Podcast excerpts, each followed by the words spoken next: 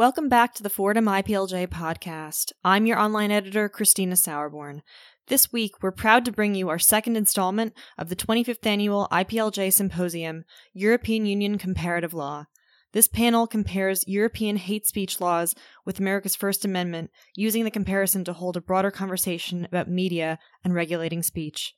The panel was moderated by Professor Martin Flaherty and features University of Amsterdam Professor of Media and Telecommunications Law Nico van Eijk and Knight First Amendment Institute staff attorney Carrie DeCell. This event was recorded live at the Fordham University McNally Amphitheater on Friday, February 9th, 2018. To see the video from this panel, please visit our website at fordhamiplj.org. One more thing, just a heads up that IPLJ is taking a much needed spring break. We'll be back in two weeks on Friday, April 6th, with another all new episode. In the meantime, enjoy the panel.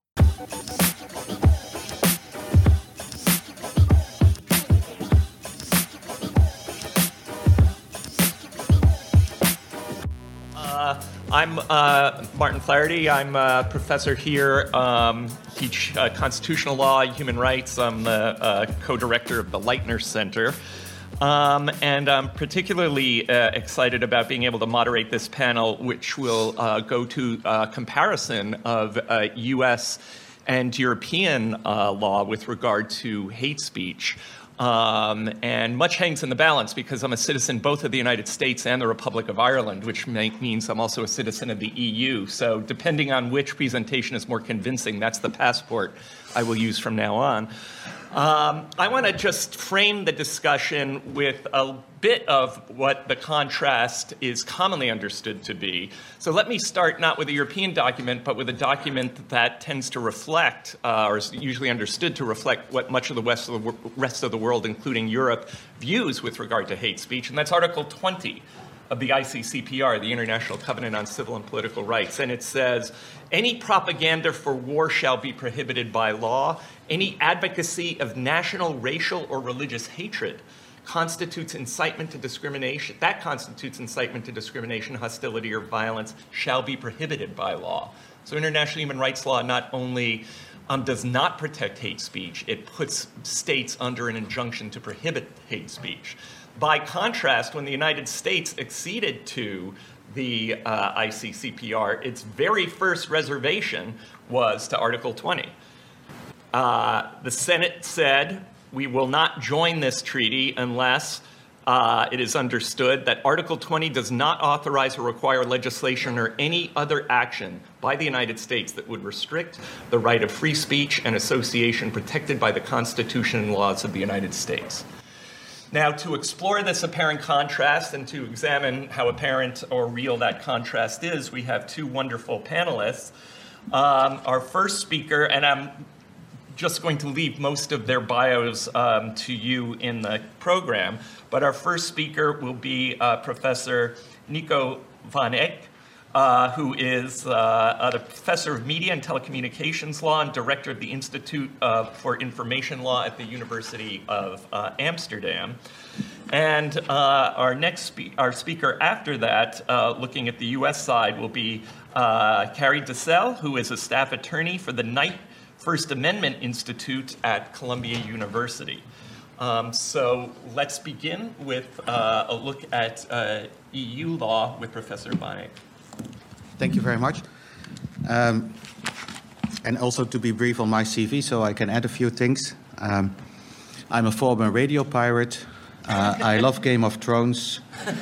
Uh, and I hardly ever read books, but that's only to challenge people to watch more television and to watch in, interesting television series who sometimes better depict the, the, the reality than. Uh, reading books. And uh, I think Game of Thrones is the ultimate example of the crisis that we have in Europe. Because you're all familiar. Uh, uh, uh, oh, sorry, maybe it's politically incorrect again to, to, to use Game of Thrones. You don't watch it. I assume, because you're all academics. Uh, but, but it's something about seven kingdoms who uh, fight against each other and they totally forget that there is an outside border which is far more important and they have this understaffed night watch trying to protect them from the outside danger. I think that's sometimes also what's happening in the European Union. We're focusing far too much on the problems within the European Union, and we totally forget that we should protect our outside borders or that we have very strong outside borders that we can use to better negotiate deals.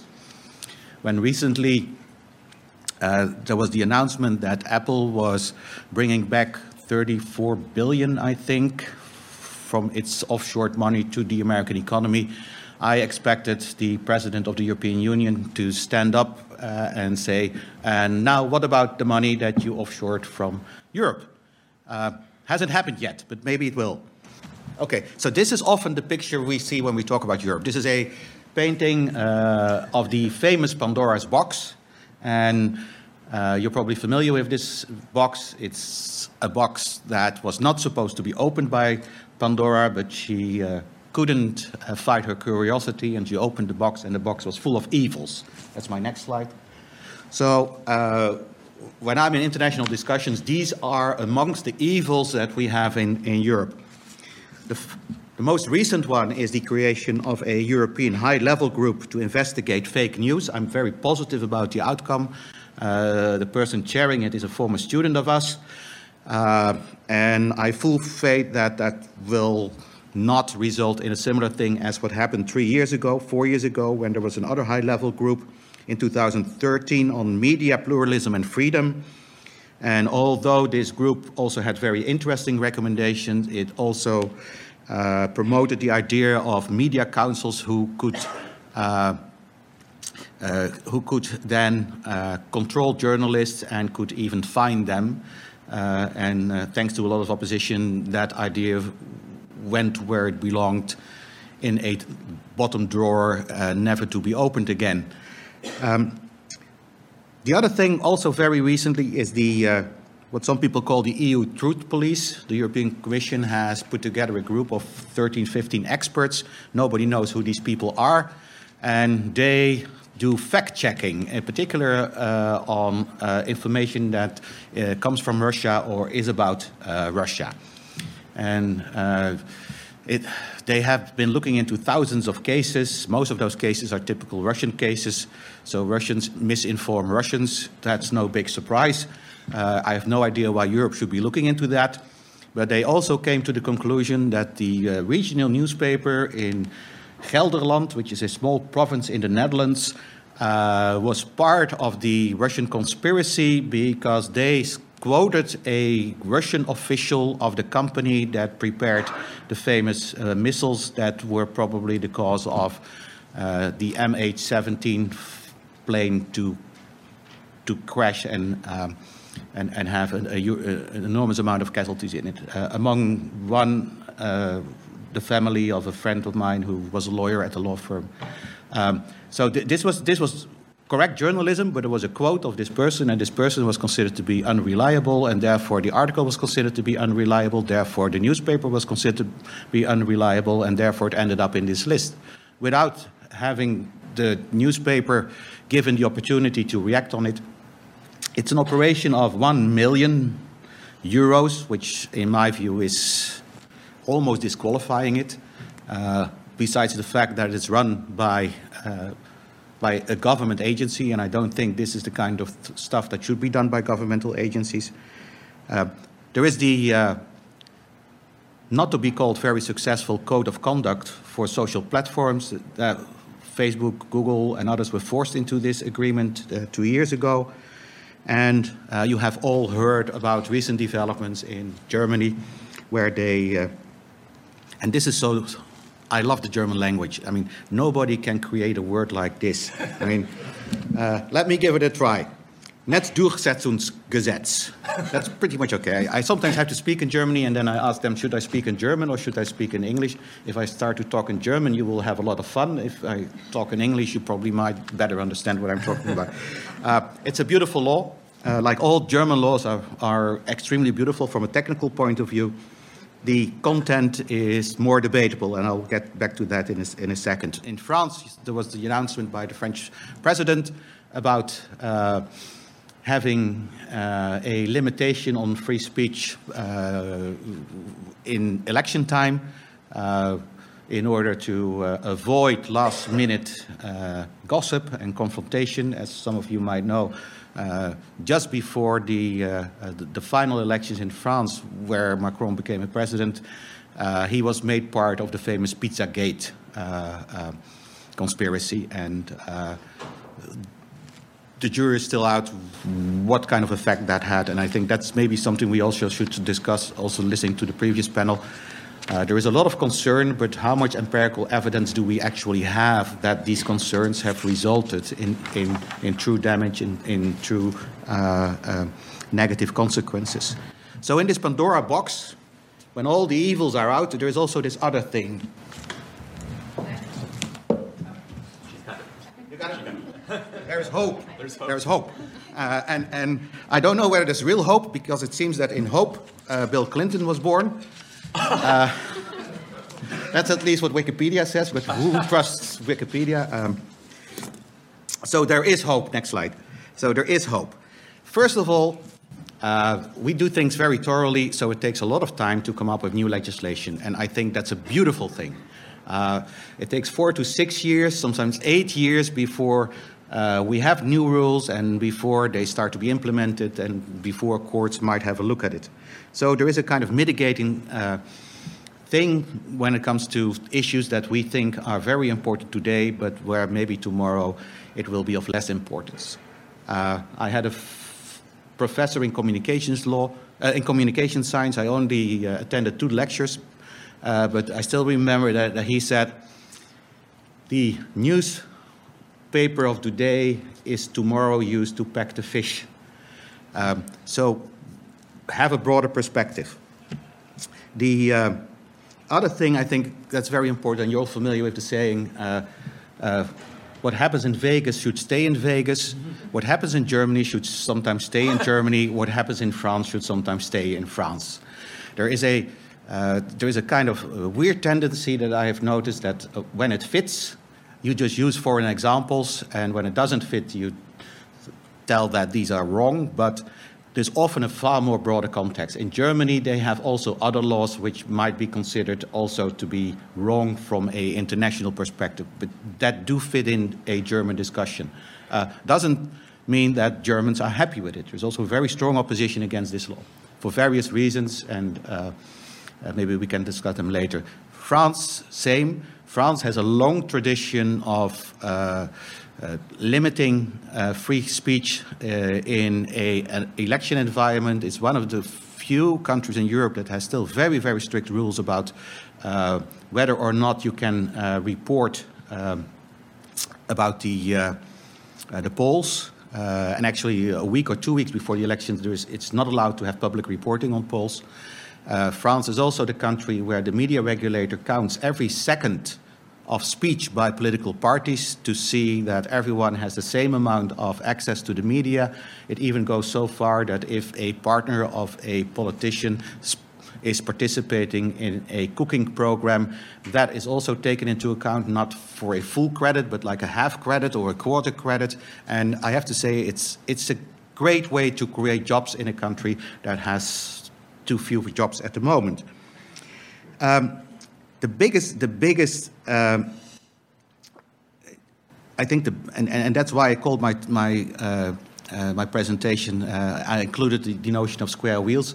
What happens a lot is that we are going to a cycle of re-experiencing things that have already happened in the past. And we have to be very, very careful that we don't come up with the wrong solutions. Uh, and, and, and a lot of the, the problems that are being discussed in Europe and the solutions that are being mentioned are not appropriate. And that's why we, we should more uh, rely, and we're actually also doing so, rely on, for example, uh, balancing powers as uh, visible in the jurisprudence of the European Court of Human Rights and the court in Luxembourg, which is the European Union Court. They have a long tradition, particularly the court in, in Strasbourg, of dealing with misleading information, with what some people call fake information, with journalistic responsibilities, and uh, also is, is developing new case law on how to deal with social networks and with social platforms and is uh, very cautious about putting too much responsibility at the wrong spot. Uh, still a learning curve, but I think that's where we should go for. And this is my last and always last slide. Um, I'm uh, very much very much supporting what Yogi Berra uh, once said, if you don't know where you're going, be very careful because you might not get there. And I think that's wise advice to every regulator in Europe, but also wise advice to students and wise advice to all of us. Thank you.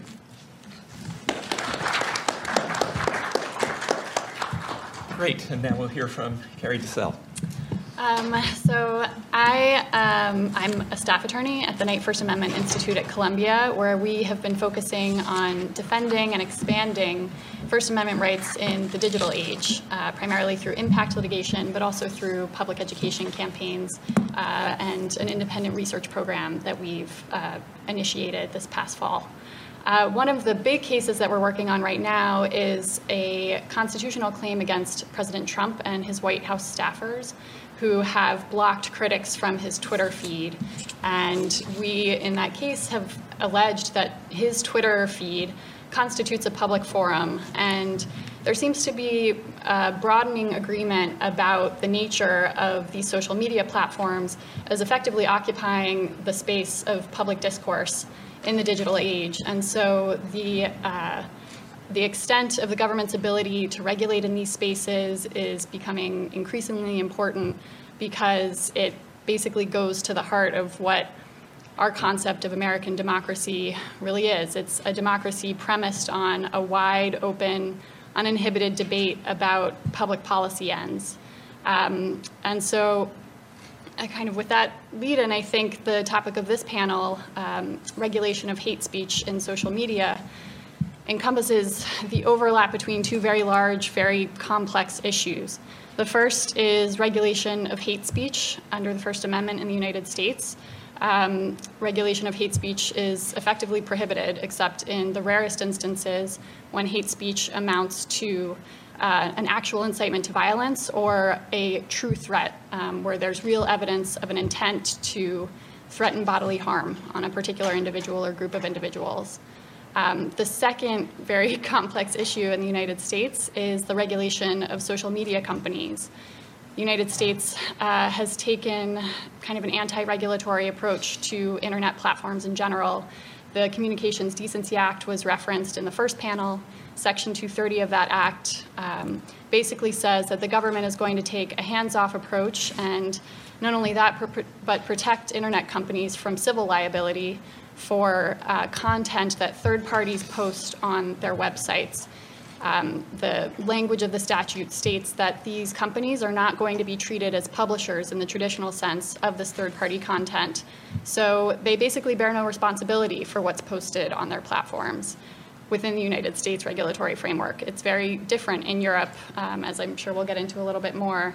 But I think the contrast between Article 20 that Professor Flaherty pointed out and sorry, that was an attempt to uh, combine the Irish pronunciation and the English pronunciation or American pronunciation of your names, and I totally botched it. But um, uh, the conflict between Article 20 and First Amendment theories in the United States really comes down to kind of a Madisonian vision of American democracy and of freedom of speech, in my view.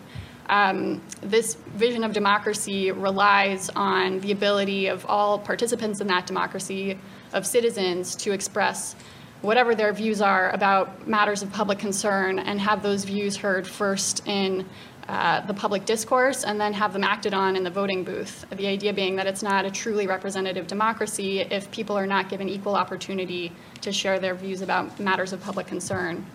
Um, this vision of the First Amendment and of American democracy, I think, comes into conflict with kind of a competing, emerging vision that uh, legal academics and um, and just public uh, opinion uh, in general has formulated over recent years, and by recent years I mean the past few decades, an idea that not only is uh, democracy in and of itself and re- representative democracy an end of the First Amendment, but so is democratic culture in a way. This is a term coined by Professor Jack Balkin.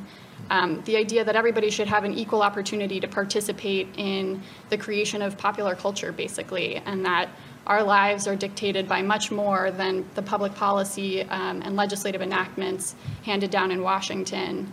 Um, but that concept brings in some competing rights potentially, some um, affirmative rights to speak without intimidation, to speak on a platform where your basic human dignity and basic civic dignity is recognized. Um, and that potentially conflicts with the rights of hateful speakers. And so I think there are a host of questions about how you mediate public discourse in the digital age to maximize opportunities both for speakers but also listening opportunities and the speaker and the opportunities of would-be speakers who may otherwise be intimidated intimidated from participating in the discourse at large. So with that introduction of a few different things to consider, Great. I'll pass it back to you. Thank you. Um, well, thank you both for your uh, interesting opening remarks. And let me ask a question that I hope unites them. Um, that raises uh, uh, some contemporary problems. So, uh, on the one hand, we've heard about the regulation of false news and potentially harmful and hateful uh, speech in the election context, in particular in Europe. Uh, and then also seeing, uh, being reminded about U.S. values in that regard. So, here's the sort of modern situation. I'd be interested in how uh, each speaker uh, uh, thinks their particular legal regimes would respond to it. Um, to show you I watch television, John Oliver recently noted that it's usually not a good thing when far right parties gain the ascendancy in Europe. Uh, not a good historical track record there. Uh, conversely, or in fact, you know, in parallel, uh, I saw on social media that there was someone running for the House of Representatives in Pennsylvania who's a Holocaust denier. So I'm thinking of Hungary, Poland on the Europe side um, both in an election context and not in an election context, where you have not only false news but hateful news, and Holocaust denial, I think, combines both concepts. Um, and this fellow, you know, in Pennsylvania. So I'd be interested first in, you know, the European response uh, uh, to that problem. Uh, and then, you know, what the what the how the U.S. Uh, current First Amendment jurisprudence and uh, scholarship uh, is considering a problem like that. Let me start by a disclaimer. It's complicated. Uh, it's, it's, it's, it's very complicated because you're touching upon something where you actually don't have, where you have, it's not a conflict, but in the European context of fundamental rights, and particular rights like freedom of expression, we do give a substantial margin of appreciation to individual states. Right. Because there are substantial differences among the states. As you're probably familiar, uh, we have uh, countries like France and Germany, because of their past, have very strict rules on, for example, Nazi paraphernalia, uh, on even on, on eBay and on websites. Right. Other countries in Europe don't have that because they have a different background. And in Europe, fundamental rights are not absolute. There are limitations, and particular limitations that are linked to the contribution to uh, the rule of law, that are linked to democracy, uh, which means, for example, in the jurisprudence of the court in Strasbourg, you cannot claim freedom of expression if you want to uh, annul freedom of expression. That's where there is a limitation in European jurisprudence. Um, and so when, when we are now discussing fake news uh, and, and your observation about John Oliver. I'm also a big fan of him. besides having been a radio pirate, I was also studying uh, illegal downloading, and now I know how I can watch John Oliver the next day after he has been on US television, and I'm, I'm a big fan of him, real big fan. Uh, the, the, I, I, think we should embrace these topics uh, in a much more broader context because it, this should not be a topic that is dominated by right-wing parties. Mm-hmm. Uh, and I feel very uncomfortable that I sometimes have to make statements that are then repeated by some of the right-wing parties in Europe. Mm. and I wish there was more support uh, because it's not about the abuse uh, by right-wing parties. It's about freedom of expression. It's about democracy, and we should also make clear, also to right-wing parties, and in a European context, that's because there is a different context. It is very well possible to say you are not the owner of saying there should be free speech mm-hmm. because you're proclaiming things that fall totally outside of the scope of free speech. Mm-hmm. But on the other hand, you're also stifling the public debate uh, because although there might not be direct damage, there is definitely a chilling effect coming from the way how certain people treat their freedom of expression. Uh, and that's where we need to find new balances. And I think that one of the issues that we have to look into is we should not create government uh, uh, surveillance. Uh, we should not have uh, public organizations dealing with these issues, but we should have swift and workable solutions. The dynamics of society are different, uh, slightly different from what they were in the past, although, again, I, I, do think that if we start to emphasize everything that happens on a daily basis, uh, that's not going to be helpful. Please wait a day or two days or three days, and then the whole problem is often gone. Uh, we have to, we have to. I think self-restraint would not be so wrong. I mean, uh, we call all this stuff fake news, and the next day we talk about other stuff. Uh, let's be more prudent, uh, but try to get into this broader context mode, and then from the context mode, try to find practical solutions that work. And a lot of the solutions that now have been mentioned, in my view, are not practical. They are square wheels. Uh, they are based on often ideas like fake news is news I don't like. Well, so, sorry, uh, European Court in Strasbourg has said already 30 years ago that freedom of expression also includes the right to offend and shock. It's standard jurisprudence, and uh, let's please be a little bit more open to the fact that we are shocked from time to time and that we're challenged from time to time. I think um, in the US context, it's pretty straightforward. There's pretty much nothing anyone could do to bar this person from running or from campaigning.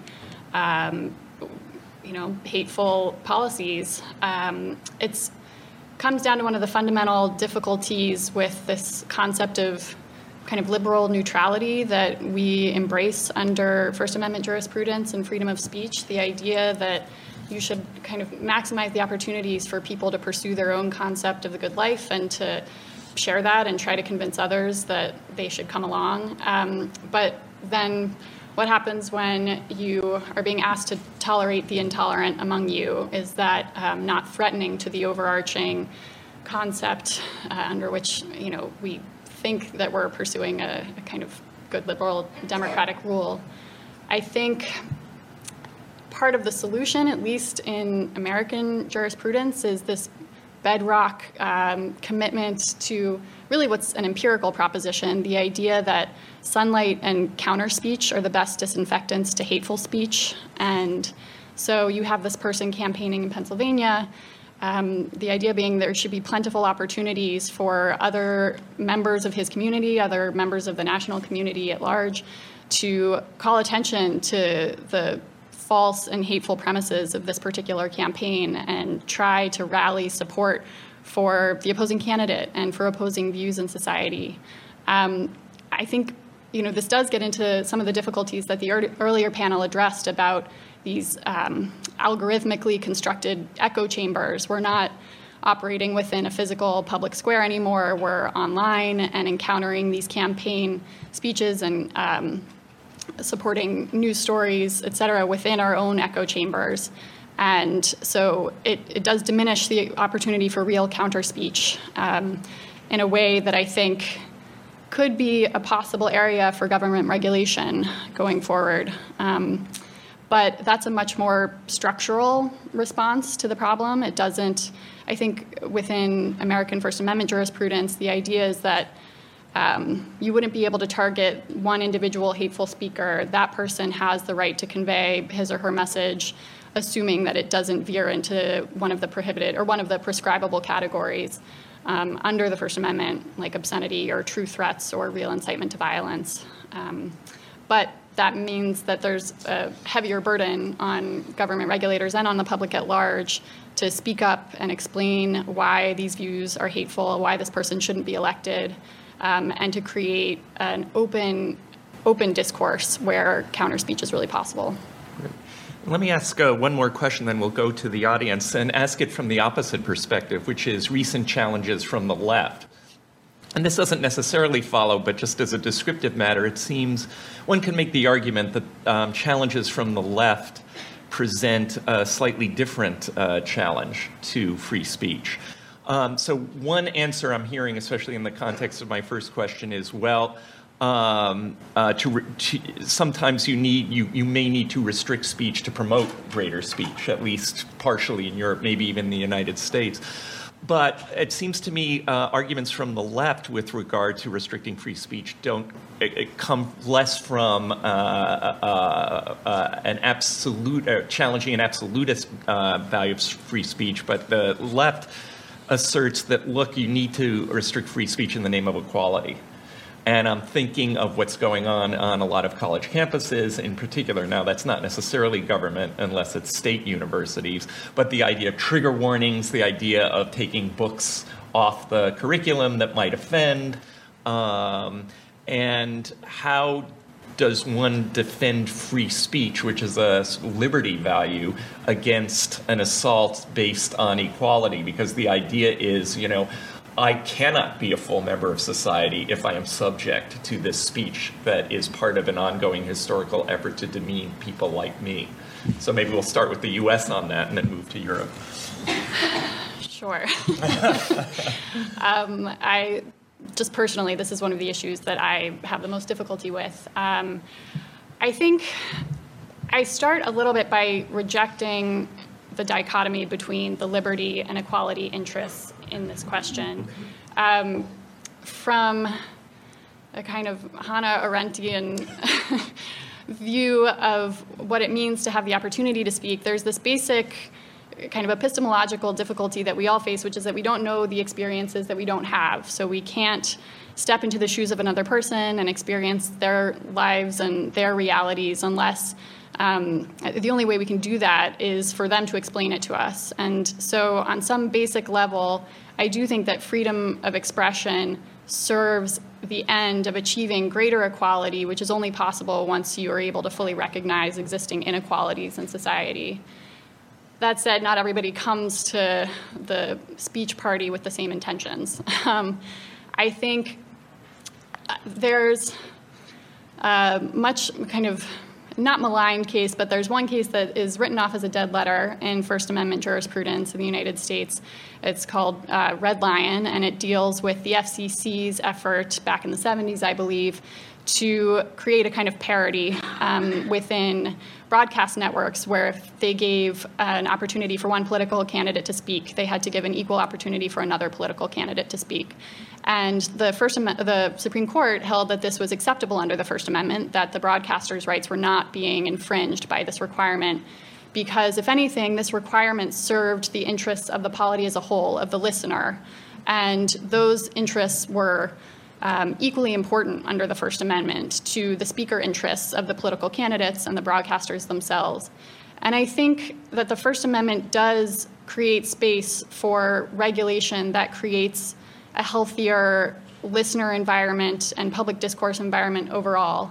Um, it's not it's not a one-sided protection that only goes to the people who want to stand up in front of a microphone.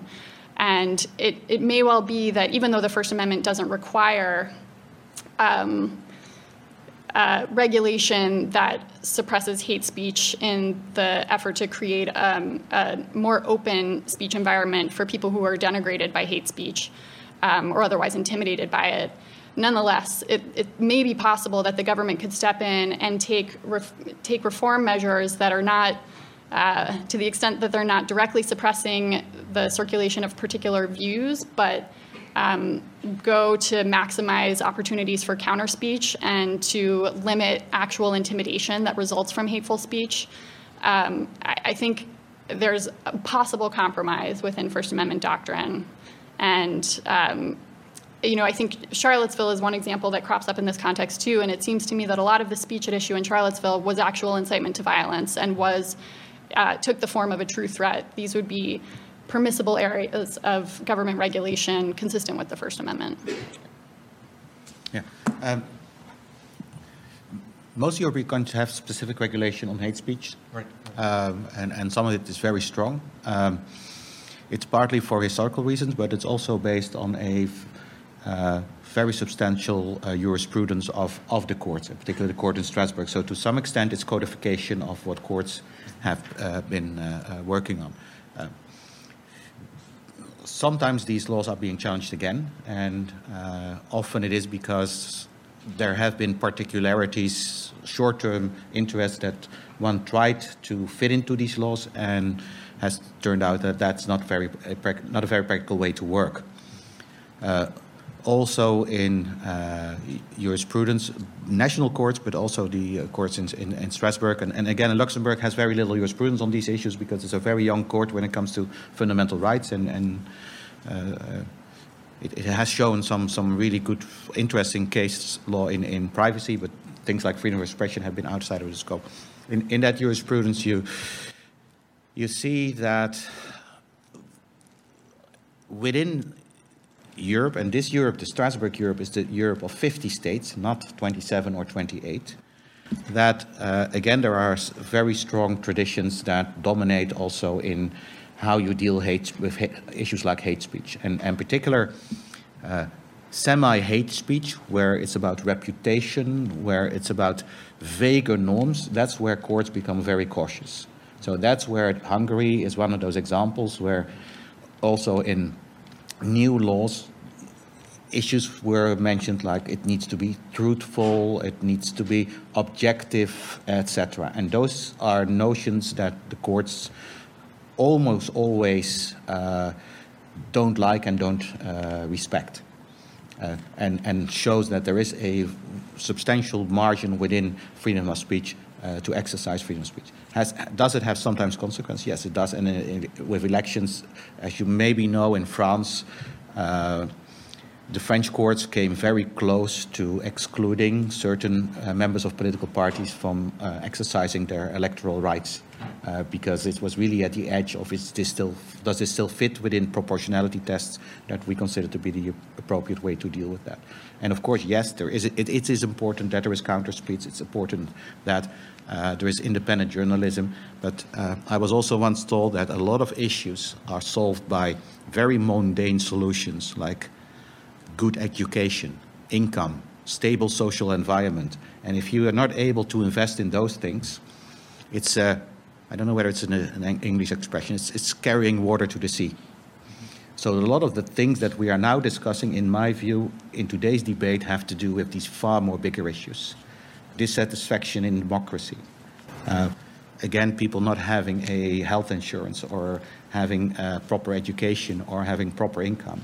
Uh, it helps you to really avoid a lot of things. Think with that, I will open uh, matters to the floor. So, any questions? Hi, I actually have a question um, yeah. coming off of what Nico just mentioned about proportionality and um, oh, um, and um, Carrie's earlier point about how far um, we go in the United States to protect speech, no matter how hateful.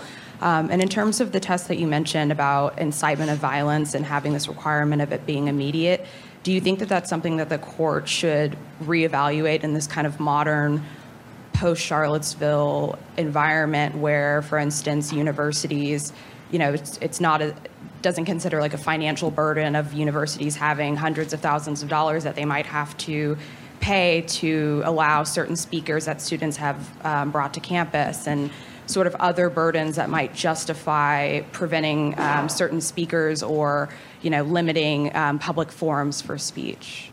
I think the resources that are required to protect um, audience members and counter protesters in these circumstances it's a very difficult line to draw how much is enough uh, well, really, how much is free speech worth on both sides of the equation? And it's very difficult ex ante in the case of Charlottesville when the protesters were asking for a permit. Um, to, you know, of course, they're going to make claims that they have no intent to be destructive or incite violence, et cetera. They'll say the right things. And unless you have um, an opposing side, if the city was doing its own independent research online and finding evidence that that might not be the case, you know, that would be a very industrious city that is not likely to, um, you know, that evidence is not likely to be mounted at the necessary time. Um, in, in many of these circumstances, I don't have a good answer for how many resources are enough. I think, you know, to the extent, like Boston did it right, in my view. Um, I think that's a real example following Charlottesville of a situation where you had a similar set of actors planning to show up, and obviously there was much more publicity about it at that point, and the, um, city spent a tremendous amount of resources in creating a kind of safe dual channel protest scene. Um, and I think that was the right decision. That said, I can't, you know, I'm not a university administrator and I, I don't know how to allocate those dollars. In, in European jurisprudence, uh, maintaining public order is one of the exceptions uh, or one of the allowed restrictions. Uh, and I'm very much in favor of keeping that something that finally is up to the courts to decide because it's often a moving target. Uh, what is reasonable tremendously depends on circumstances. Um, we see a lot of restraint. Courts are not easily convinced by arguments that are brought forward by municipalities or other institutions. I, I think the university example in the US is like I said, it's complicated. Uh, but but I, I, I, do share the concern because uh, I sometimes, and, and again, this is not reason, but that's, no, it's a little bit of reason. Uh, it's more than just a feeling that I have that, uh, and that comes also to the, your question about the left versus the right, if that exists, but let's assume that that exists, that uh, political correctness is not always the appropriate reaction political correctness in both a positive way and a negative way. Uh, I have the impression that uh, in Europe, uh, universities are scared to position themselves or offer opportunities for this kind of debate. And it's not politically correct to have certain opinions being expressed within a university. I think that's why universities should still be a free haven and you're free to express whatever opinion you want. Uh, I, I, see that when in Europe you want to involve, uh, for example, people from larger companies. There is a kind of hesitation to have companies being part of this debate.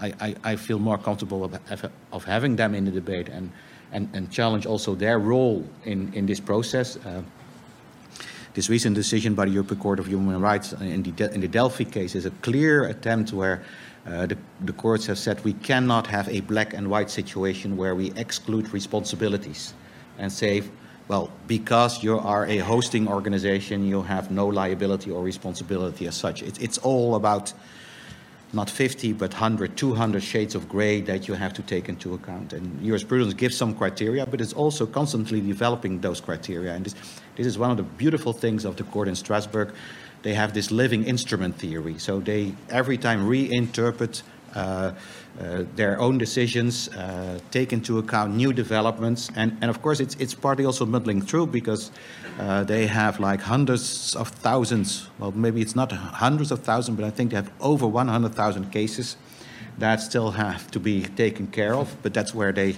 select cases, and and they are also showing more willingness to take cases that are important today and, and come with swifter decisions than uh, like a first come first uh, first come first out uh, uh kind of approach. Hi, I'm Mark Conrad. I teach at the Gabelli School. Uh, I'd like to ask Nico a question um, involving procedure as well as substance. Uh, you may be aware that the government of Poland enacted a law the other day that criminalized certain kind of speech that quote insulted the Polish nation regarding uh, a role in the Holocaust and the term Polish death camps, uh, punishable by up to three years in jail. The, certainly in the United States, this would be uh, unconstitutional, most likely in about a heartbeat. Uh, would there be a ripeness of a challenge to this law in the European Court of Human Rights? Number one, assuming somebody be prosecuted under it. Two, what do you think based on EU law, a court could rule or likely to rule? And three, what is the effect of uh, a ruling by that court in the domestic law of a given EU state? Uh, th this Polish law is uh, definitely showing that Poland is, by European standards, still a young democracy. Uh, and uh, these things are very emotional in countries like Hungary and Poland. Again, all, all, both countries have also a bigger, uh, a broader context. Uh, uh, Poland has this huge issue with uh, its relationship uh, with Russia and how also in Poland manipulation takes place. This law is completely wrong, without any doubt. It will not survive, at least several aspects will not survive. Uh, court in Strasbourg has been very clear about Holocaust denial. Uh, it has happened, you cannot deny it. Uh, what the Polish have done is make a kind of mirror law and say uh, you cannot say that Poland played a role in the Holocaust.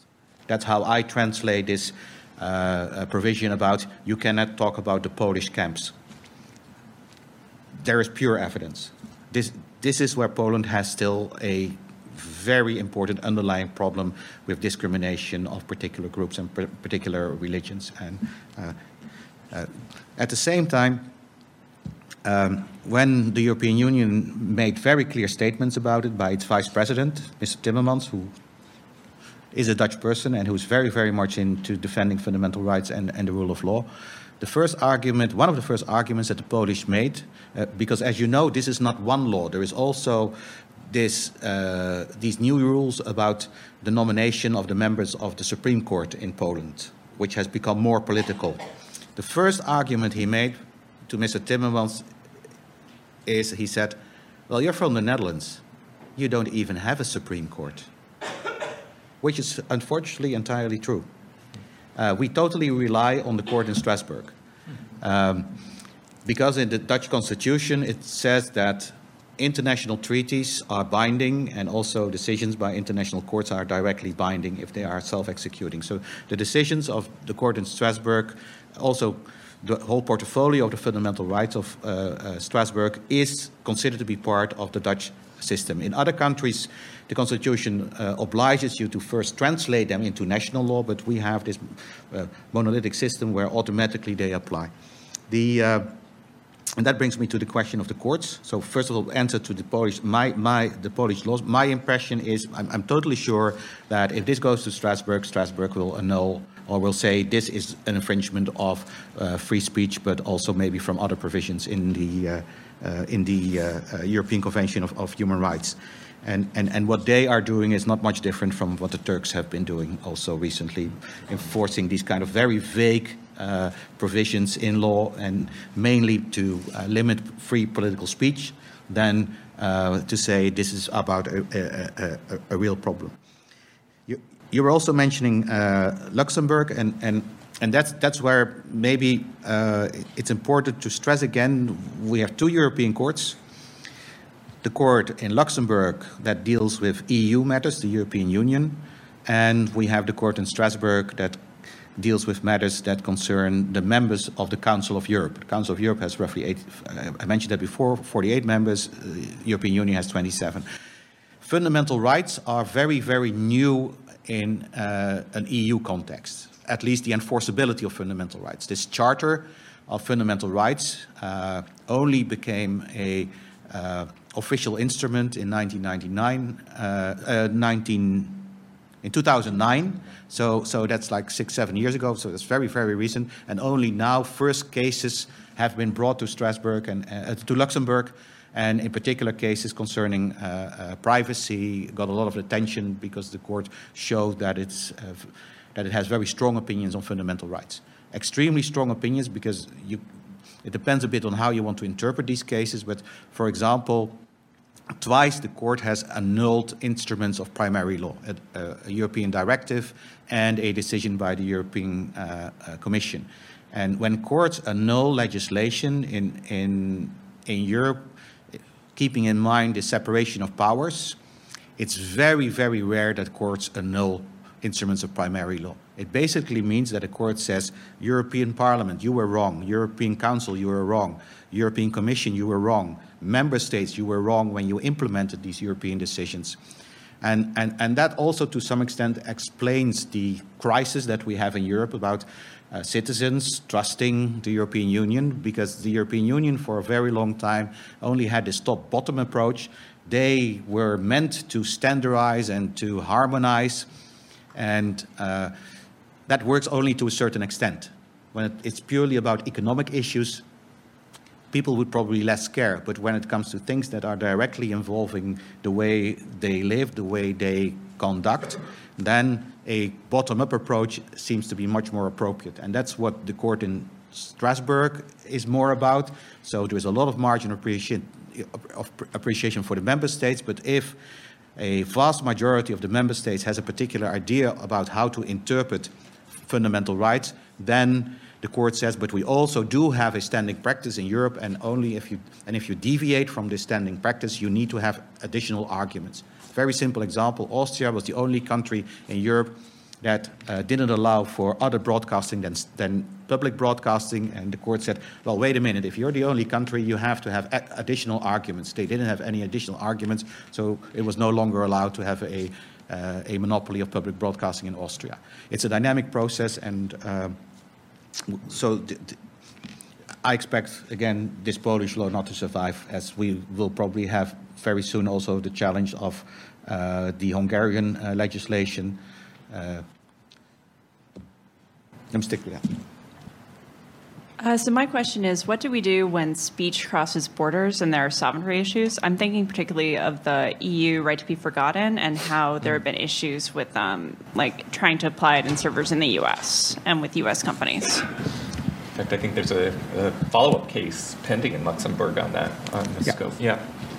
I'll let you take the first okay, okay, the okay. impact. Uh, you saw in my slides GDPR. I didn't mention it in my presentation. Uh, GDPR is the, uh, uh, the General Data Protection Regulation. Uh, the 25th of May uh, this year, the world is going to change. Probably we'll wake up the next day and nothing has changed, but nevertheless. Um, yeah, there is some concern about whether privacy or data protection uh, is going to interfere with uh, freedom of expression. And one of the decisions of the court in Luxembourg also uh, seems for some to indicate that the court sees privacy as more important than freedom of expression. Uh, the GDPR has some exceptions for freedom of expression, but this is where then you ask, uh, and this is a hammer and nail uh, issue, that, that's why you ask privacy authorities to discuss freedom of expression. Privacy authorities who have only one hammer, that's more privacy, and see everything as a privacy issue. So I don't think that's really going to help. Uh, the right to be forgotten is includes the right to forget about the right to be forgotten. the, it's, a compl- it's again a complicated issue. In um, in the previous session, we were talking about uh, market dominance and uh, competition law and, and, how to use that and how, and how to use antitrust. I think that uh, the way the right to be forgotten now has been interpreted uh, has created a monstrum. Because uh, market players introduced a system of formalities which is so complicated and so expensive that probably nobody else can uh, comply with the same system. So that, that's where I think it helped to close the market instead to open the market. Uh, and this is also where, when I make this, uh, when I say we already have a lot of instruments that we can use, I think the right to be forgotten needs to be matched with ordinary duties of care and needs to match, for example, with uh, also general principles in law that say if you can find a lesser solution to solve a problem, then you should take the lesser solution. One of the cases now pending in Luxembourg is the case made by the French regulator that the right to be forgotten has uh, unlimited extraterritoriality. So the uh, particular decision in this Costeja case should now be uh, enforceable all over the world. This is one of the most stupid arguments you can make because extraterritoriality has a very, very important downside reciprocity. It means that any other country can claim the same thing. We, we made this uh, point uh, very explicitly in an amicus brief to the US Supreme Court in the Microsoft Ireland case. Be extremely careful to make things extraterritorial because it will, uh, come, it will haunt you for the rest of your life. Why is this so important to make this reference to general principles in law? Because what are we talking about in this particular case? We are talking about a small ad in a local newspaper by a local government about a situation where a guy uh, more or less went bankrupt and his, his, his properties were being sold. This has nothing to do with freedom of speech. If, if you have a principle of don't harm Uh, unnecessarily, this local newspaper could just have killed this ad or make it no longer available on the internet, and we now and we would have had no problem with it. So this right to be forgotten is, in my view, totally overstated. But does that mean that you can use information about people, about things that happened 20 years ago or 30 years ago in faith to damage them? No. That's where we also have principles in tort law that you should not unnecessarily uh, damage people and use uh, old information again and again where it has lost its validity. As we do that with criminal records, although uh, there is a big difference between some countries what you can do with criminal records and what you can't do with criminal records. But you have already a very strong right to be forgotten when it comes to criminal records in most countries of the world. I think the sovereignty question also goes to the code of conduct that the social media companies signed on, signed on to with respect to taking down hate speech when notified. Um, there have been some indications that the companies have now have been circulating um, hash identifiers, basically the identities of the accounts that have been subject to takedowns and uh, creating a blacklist. So it's not just within the particular country that requests the takedown of something that's unlawful hate, hate speech within that country, but across the, plat, the inter, um, across the internet, basically. Um, and so you you do see the impact of EU countries' hate speech laws in the United States speech um, environment, and you know, I mean, qu- query whether or not that's um, a healthy development in the US speech environment or an unhealthy one, but it is limiting the opportunity of certain voices to be heard within the United States on a ground that would not be permissible for the United States to require in and of itself.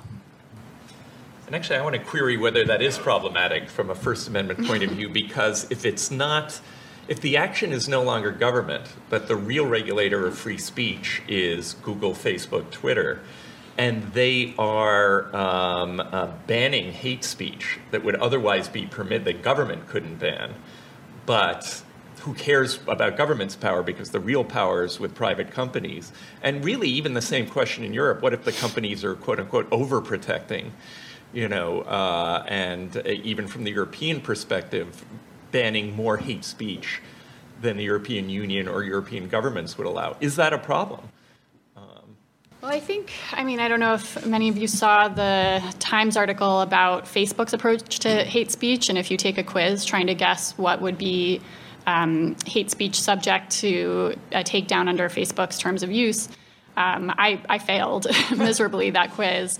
Um, I think there was some some question on an internal guidance document within Facebook about whether or not uh, a post referencing um, black children, a post referencing um, a woman worker, and a post referencing white men, which among those might be subject to a hate speech takedown, and only the last category would be subject to a hate speech takedown um, because it's discriminating both, both on the basis of, um, of race and of sex. And so there, I think these platforms' hate speech codes are wildly over and under inclusive. And there's also evidence that they're being used against minority speakers more than against um, you know, white supremacists, for example. So I, I do think that we should be a little bit concerned about the power that these companies have when it comes to regulating the speech environment that we conduct our, I mean, basically exclusively conduct our public discourse on. That said, um, it's not, I, I, don't think we should necessarily constitutionalize the actions of these private companies. We can't really because of the state action doctrine. But the public has the ability to put an enormous amount of pressure on these companies. Um, you know, it's limited by the fact that they are a mega duopoly, as was referenced before, so there aren't a lot of alternatives. Um, and it would be great if there were competing social media platforms that had competing codes of conduct and competing transparency um, commitments that you know people could move from Facebook to something that aligns more with their views. But um, I don't know. I guess this is where I kind of come into alignment with Sally. That antitrust might be a good way to address that problem more so than the First Amendment. When company behavior is actually because governments otherwise threaten them to regulate. So there is the chilling effect. The chilling effect has been recognized in jurisprudence. Right. So, so that could play an important role. These, there is also the fact that uh, there is a kind of indirect harmonization effect when you have this behavior where you say we now block it all over Europe or we have a, an opinion on particular content. Uh, because in Europe you have differences. And, and not to talk about na- uh, hate speech, but give another sensitive topic, nudity. There's a clear difference between ideas about nudity in the UK and in France, for example. Uh, so if we want to have diversity, then we should not have indirect harmonization because there is a kind of overarching threat in, uh, in, in, this particular uh, situation. Jurisprudence also gives huge autonomy to media and to everyone who is involved in this value chain, because sometimes there are discussions about is Facebook part of this or not, uh, or Google. I think the jurisprudence of the court has a functional approach. It's about who exercises a role in the whole process of freedom of expression, and uh, we are not bound by uh, definitions of the European Union who tries to define caching and hosting in a technical way when we look at fundamental rights. Uh, that's a totally different chapter. Uh, unfortunately, a lot of EU lawyers have no knowledge about fundamental rights, so they, they are experts in providing total fake news about how Europe thinks. Maybe I'm doing that also, by the way. But, but uh, so there is, there, is, there is clear jurisprudence that says there, there are responsibilities. And this is also where duties of care kick in, which are not only public duties of care, but they are also civil code duties of care. And, and just let me throw something else on the table. If you know that your data can be uh, uh, uh, asked for by governments and national security agencies under total legal statutes, what is then your duty of care?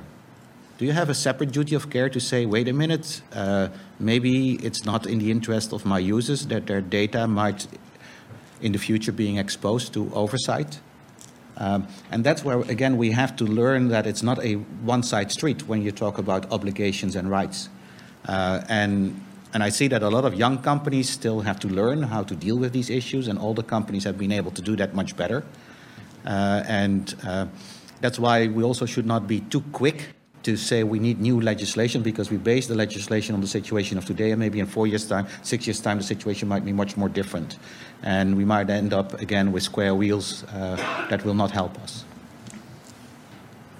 So, actually, so let me take the opportunity. I think we have time for one more question, and unless I hear anyone else, I'll ask it, which is um, for both of you, but primarily for Carrie. Uh, and it's really to double down on the lefty challenge, right?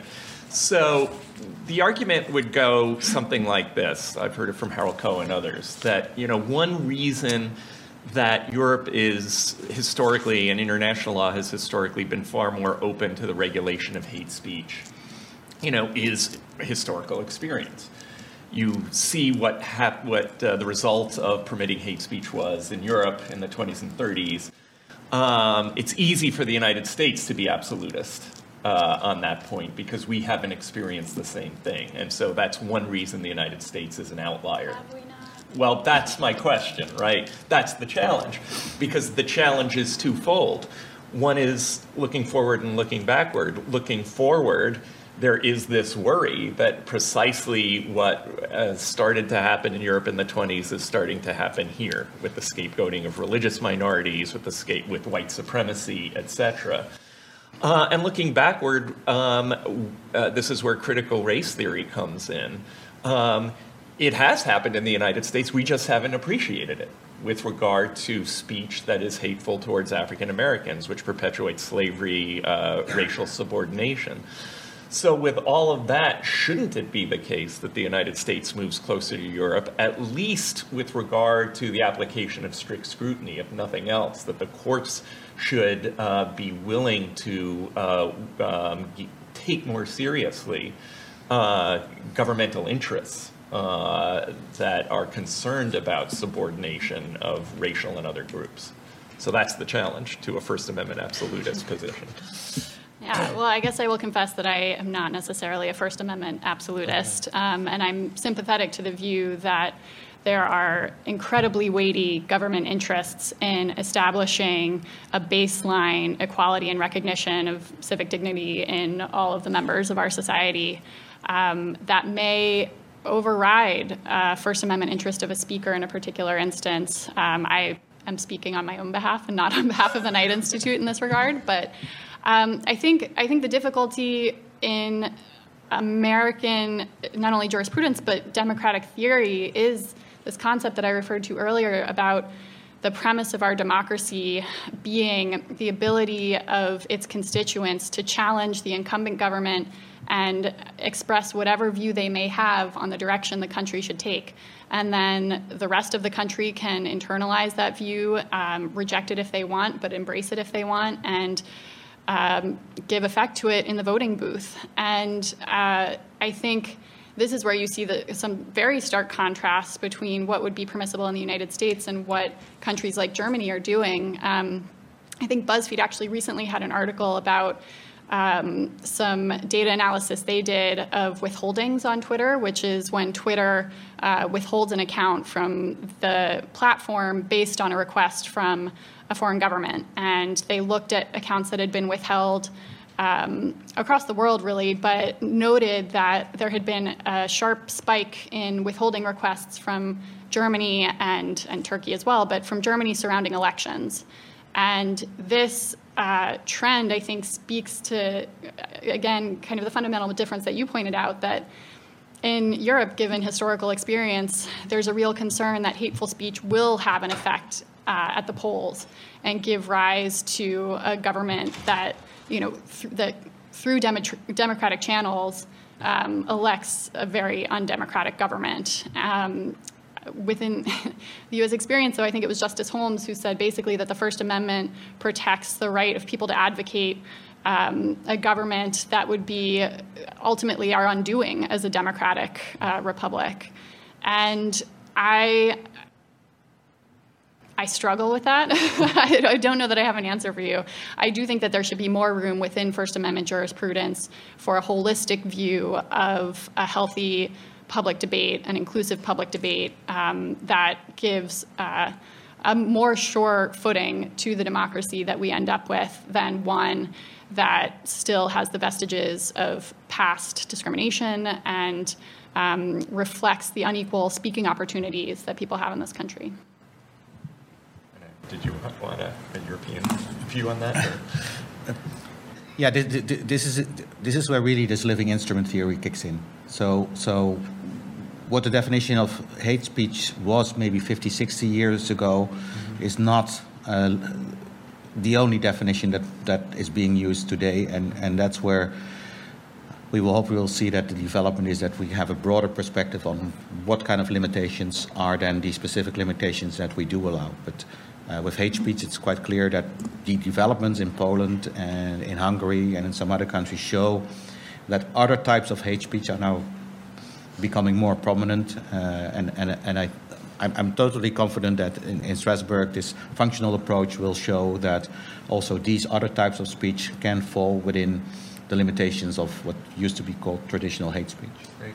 Well, on that hopeful note, let me invite you to thank our panelists.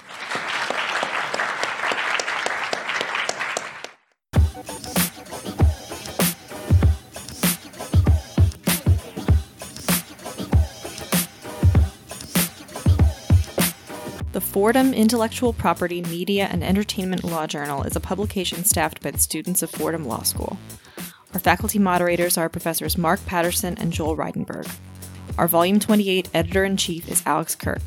Our managing editor is Matt Hirschkowitz. Our audio mixing this week is by Patrick Ho. Special thanks to our symposium editor, Stephanie Grobe, to all of our moderators and panelists, and to everyone on IPLJ who helped make this event possible. Subscribe to us on Apple Podcasts to make sure you don't miss a single episode. If you liked what you heard, please rate us and give us a review. It lets us know how we're doing and really helps our visibility as we continue to grow year after year. For more information about Fordham IPLJ, please visit our website at www.fordhamiplj.org. You can follow us on Twitter at, at FordhamIPLJ or on Facebook.com slash FordhamIPLJ. Additionally, you can support Fordham IPLJ and unlock exclusive bonus episodes by visiting patreon.com slash Fordham IPLJ and becoming a patron for just $1. I'm your online editor, Christina Sauerborn. Thank you for listening, and we'll see you next week.